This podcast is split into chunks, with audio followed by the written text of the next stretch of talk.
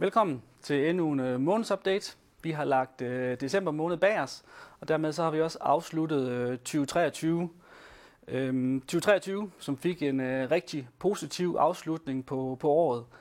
Efter nogle historiske gode afkast i øh, november måned for, for blandede porteføljer, jamen, så fortsatte den positive stemning ind i øh, december, og vi fik øh, positive afkast til, til alle risikoprofiler, som vi også kan se på, på grafikken her.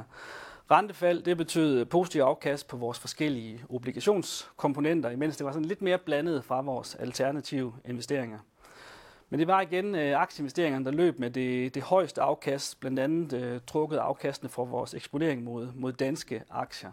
Og dermed så var det også øh, de profiler med flest aktier, som fik det, det bedste afkast i, øh, i december måned. Så en rigtig flot øh, afslutning, som sagt, på, på året. Og, og når vi nu står her ved, ved afslutningen på, på et år, øh, så er det oplagt lige at kigge en smule tilbage øh, og bare lige ganske kort kigge på, hvordan var det egentlig at det forløb, sådan rent øh, afkastmæssigt. Og jeg har taget en grafik med her, øh, som viser de månedlige afkast i, øh, i, i 2023, altså afkastene for de enkelte måneder. Og det er på de fire risikoprofiler, vi har, hvor der både ligger aktier og obligationer, det vil sige den stabile profil, balanceret, dynamisk og, øh, og vækst. Og hvis vi starter yderst til, til venstre, så kan man se, at vi startede året rigtig flot. Januar bød på positiv afkast til, til alle risikoprofiler, og det var altså selvom vi, vi kom fra en noget udfordrende øh, 2022, hvor der måske var øh, lidt mørke skyer i, øh, i, i horisonten, men så startede vi altså året rigtig flot. Derefter en lidt mere øh, blandet periode, øh, blandt andet med lidt, lidt uro i, øh, i, i marts måned, hvor vi havde den her Øh, mindre bankkrise, øh, primært i USA, men bredt sig også til, øh, til, til Europa. Men generelt så var der en, en stigende tendens hen over foråret og, og, og sommeren. Det fik en bræt ende i august, og vi fik tre måneder i træk med, med negativ afkast fra, fra august til, til oktober, øhm, hvor især aktier de, de faldt. Øh, en stigende oliepris og, og høje renter, jamen, de fik igen gjort aktieinvestorerne lidt øh, bekymrede.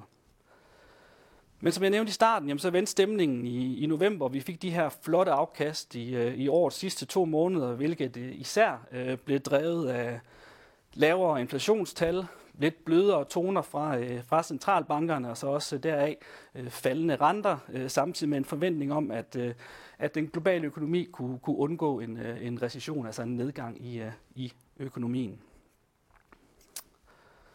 Så alt i alt et øh, ganske fint øh, investeringsår, men også med, med udsving, øh, udsving øh, undervejs, hvilket jo igen meget godt øh, understreger vigtigheden i at øh, være tro mod sin øh, tidshorisont, øh, holde fast i sin, øh, sin strategi og sin, øh, sin risikoprofil, også selvom det, det bølger lidt på, øh, på, på markederne.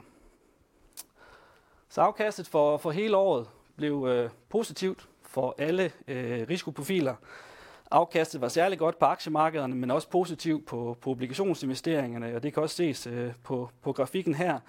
Øh, plusser til alle profiler, øh, og jo flere aktier man har haft, jamen, jo bedre afkast har man, øh, har man fået i sin, øh, sin, sin portefølje. Så vi afslutningsvis lige skal kigge lidt, øh, lidt ned i porteføljerne og forsøge at kigge lidt fremad også. Vi lavede ikke nogen ændringer i porteføljerne i december måned, men vi har her i øh, starten af januar reduceret en lille smule i vores øh, andel af aktier i porteføljerne, og dermed også reduceret lidt i, øh, i risikoen i, øh, i porteføljerne. Det har vi primært gjort øh, med baggrund i en, øh, en meget høj øh, markedsstemning de seneste par måneder har gjort, at, at markedsstemningen den er blevet sådan meget euforisk, og når vi ligger op på de niveauer, jamen, så bliver markedet sådan lidt mere sårbar over for, for eventuelle negative nyheder.